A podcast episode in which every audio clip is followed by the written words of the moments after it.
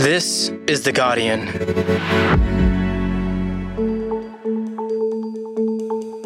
I'm Jane Lee, and this is Campaign Catch Up. We're in the third week of the 2022 federal election. It's Monday, the 25th of April.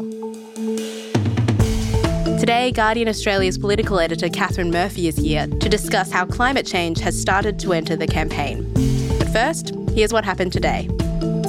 Prime Minister Scott Morrison and Deputy Labor leader Richard Marles were in Darwin today, where they attended the same dawn service to commemorate Anzac Day. Defence Minister Peter Dutton warned that China posed an increased risk in the Pacific region. The only way that you can preserve peace is, is to prepare for war and to be strong as a country, not to cower, not to, you know, be on bended knee and be, you know, weak. That's that's the reality. Curling up in a ball, pretending that nothing's happening, saying nothing, that is not going to be in our long-term interests, and we should be very honest about that. We have to be uh, realistic that people like Hitler and others aren't uh, just a, a, figment of our imagination or uh, that they're consigned to history. Uh, we have in President uh, Putin at the moment uh, somebody who's willing to kill women and children, and that's happening in the year 2022. It's a replay and part of what's happened in the 1930s. This followed the PM's comments over the weekend that if China moved to build a military base on Solomon Islands as a result of its security pact with the country, it would be a quote, red line for Australia. Words are one thing, action is another. This is a government which beats its chest. Deputy Labor leader Richard Marles agreed that Australia needed to prepare for war, saying it was in complex strategic territory, but he blamed the government for making Australia less safe. If there is a Chinese military base in the Pacific, Australia at that moment is less safe. And the fact that we find ourselves asking these questions in this moment says everything about the failure of Scott Morrison in his managing of the relationships in the Pacific, and specifically Scott Morrison's failure to manage the relationship with Solomon Islands. Because of Scott Morrison's failures, Australians are less safe. Controversial Liberal candidate for the Sydney seat of Warringah, Katherine Deves, gave an interview over the weekend. It was her first media appearance since a series of articles revealed offensive comments she made about trans women online. She's since deleted the comments and apologised for many of them. I have received death threats. I have had to have the police and the AFP involved. My safety has been threatened. My family are away out of Sydney because I don't want them to witness what I am going through, and nor do I want their safety put at risk. But New South Wales Police said it had not received any reports of such threats. The Australian Federal Police declined to comment on matters it may be investigating. And Australia's first threatened species commissioner, Gregory Andrews, said the country's natural wildlife and biodiversity is the worst it's ever been. Andrews said he was sad that biodiversity and nature had not been talked about in the first two weeks of the campaign, and he called the ongoing destruction of forests and other habitat, quote, crazy. Coming up, Catherine Murphy is here to discuss how the climate wars may have returned to this election.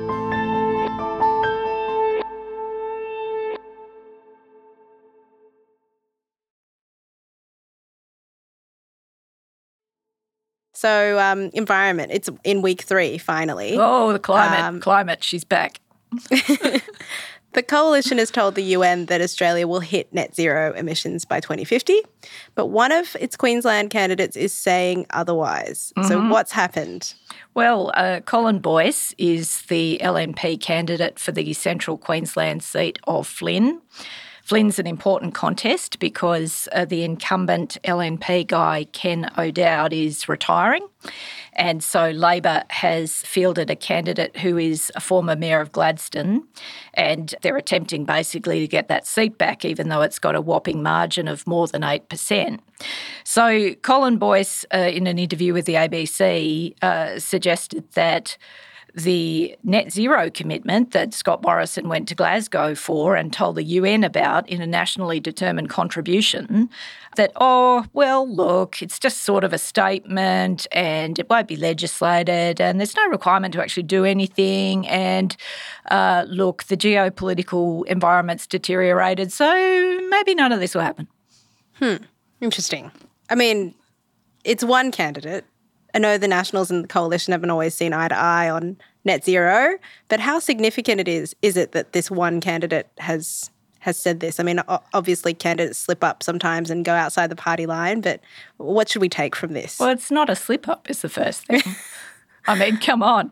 It's like this we, we need to just be clear, right? Mm. Uh, there was a whole debate that spanned many months last year where the Liberals and Nationals deliberated about whether or not they would adopt a net zero commitment. Mm. Went on for months. It was resolved.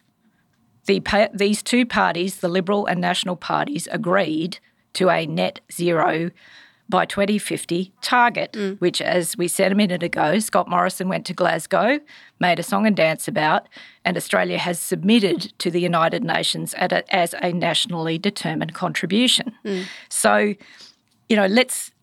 We, the Nationals can't pretend that they haven't signed up. They signed up in in full public view. Now, Colin Boyce basically says nothing concrete's been agreed. Uh, fossil fuels generate significant wealth. Now, look, that's true. But what these guys aren't telling voters is this form of wealth generation has a finite life. And if governments don't help manage this transition, then a whole lot of voters in Flynn are going to be left without any decent economic prospects. Boyce is basically saying, I like a horse and cart. Yes, I understand there's new technology coming that will make transport much more efficient. And I understand that technology will revolutionise the way our economy works. But I'm sticking with my horse and cart mm. because I like it. It's also, let's do another analogy, Jane, just because we can. Perhaps Colin Boyce doesn't much like mobile phones because he says, look, fixed line telephony used to make a lot of money for Telstra, so nothing needs to change. Now, obviously, that is a ridiculous position to adopt. And in the current environment, everybody would be laughing at Colin Boyce for how ludicrous this position is. But here, these guys are pretending that nothing needs to change. And I think Australians actually want a future for their kids, you know, that, that, that involves both a habitable planet and some basic economic prospects. So the best way for us to get to that future is for politicians to stop lying. Mm. Now, now I see no reason at all to be polite about this because being polite is what's gotten us into this mess that we're currently in. So we can also look around. It, wasn't just uh, our friend in Flynn, Barnaby Joyce, front of the ABC on Sunday. He said, I won't be using the word transition because that means unemployment. Well, Barnaby Joyce, why did you sign up to net zero? Mm. That's a transition, right? He signed up to it. That's a transition by definition. Basically, Barnaby Joyce wants to have done the deal, extracted his billions for infrastructure projects, which he's now out and about in the electric, election context, selling all around the country, but then somehow pretend he hasn't done the deal. Mm. Well, Barnaby's done the deal. We were all there and we saw it. So you can't have this always. It's not hmm. just mm. a slip up. It's it's it's a deliberate fudging of messaging in different markets. We see liberals in city contests saying the complete opposite. That mm. you know we've signed up to net zero by 2050. We've got a decent climate policy record. So all these dreadful criticisms of our government for having no climate policy, they're all false because we've made this commitment. So which is it? Yeah. Have we made the commitment or haven't we? Right. So you argue that this is a calculated move by the Nationals in this election to kind of have a bet each way. Well, basically, look, Scott Morrison used to tell voters, I say the same thing regardless of where I am around the country. Well, maybe he does, but the Nationals don't. Hmm. And last time I looked, the Nationals were part of the government. And last time I looked, this was government policy. So this is either a thing or not a thing. Hmm. And the reason that it's a different thing in different parts of the country is because these people see electoral advantage to doing that. Mm. But it's but it's dishonest and it should be called as such. Mm. Labor has has faced a bit more scrutiny over its own climate policies over the last over the last couple of days, I suppose. Can you tell us a little bit more about that and how how they stack up? Yeah, well, look, uh, Labor has put a quite detailed policy out into the public domain and some modelling accompanying it. Uh, there are there are lots of questions that that policy answers, but as we make this transition in the event Labor wins, um, you know, there are some things Labor can explain in quite a lot of detail now. And there are other elements of the policy that they basically will have to take advice on in government and implement, you know, with, with a lot of technical advice. So that's sort of where we've seen some of the questioning start to take off? Like what, you know, what's the treatment of coal? Will coal have to reduce its emissions in line with a net zero commitment? Uh, there's been some renewed debate about whether or not coal in Australia will face any more onerous conditions than coal in other parts of the world, for example. Well, some of these questions can be answered and some are, are TBCs. And that's where you can get this weaponisation occurring again, where where you can't provide absolute chapter and verse on every element of the policy. Hmm. I mean, yeah, as you say, we're seeing Labor getting questions on the details of its policy, on the finer details. Are the coalition's policies on climate change or approach to climate change getting as much scrutiny? well, it's sort of the Australian law, Jane that that, that doesn't happen. I can't really tell you why that's the case uh, because it sort of doesn't make a whole lot of sense. Like, you know, over this past weekend, for example, you know, Barnaby Joyce says he doesn't like to talk about transitions, having just signed up to one, and yet the sort of uh, the focus in a lot of the stories was what uh, you know an obscure question that Labor hadn't answered about its policy. It's sort of I, I, I can't explain that phenomenon. I don't understand why that happens, but it but it tends to happen. In look in broad terms the coalition does have a nationally determined commitment to uh, reach net zero emissions by 2050, but uh, the coalition has also been widely criticised by a range of experts and stakeholders that they're sort of the mechanisms to, to, to get us on that trajectory, to get us on that path, are entirely unclear despite, uh, well, apart from some investments in technologies to try and bring down the cost of those technologies to try and accelerate the, the transition. It's, it's not really how these things work. you do actually need not only an, an end point, like a destination, you, you actually need a roadmap to get you there with mechanisms and interventions in order to achieve the result.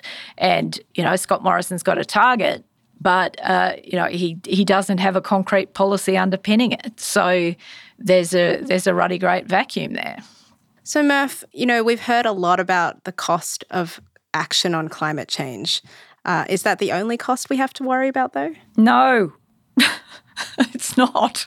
It's not. And this is the most frustrating thing of all. It's of course there are costs associated with transitions. There always are, right? But then you know, these the transitions are not all about costs, they're also about benefits. And both are equally valid when you're trying to assess whether something needs to be done or isn't done. It's not only costs, it's benefits as well, right? And then on the flip side of that, as well as the absent benefits, we've got the, you know, totally absent so often in the debate in Australia is the costs of inaction. And they are substantial. It's the cost of inaction means basically not not acting with the with the required speed in order to forestall the most dangerous elements of global heating. And what that means out of the jargon is, you know, do we have a, a habitable planet or not? That's what we're talking about in terms of, you know, but but it's not only it's not only environmental costs, it's economic costs. Australia is the one of the most carbon intensive economies in the world. Our entire economic bedrock is structured around fossil fuels and carbon intensive industries. The world is making a transition. It's already happening. Global capital has made a choice. This transition is going to happen. If we don't have a government prepared to help smooth and manage this transition, by looking ahead, by creating new industries to, you know, thrive and prosper once the old industries are destroyed, then generations of Australians will bear that cost. You know, we are not, we're, we're a high wealth, high privilege, high income country, all predicated around fossil fuels, the economic commodity of fossil fuels. You know, if we care about the material well-being of our kids and our grandkids and generations after them, then you know our generation, the people here now, have a responsibility to think about the costs of inaction as well as the costs of action.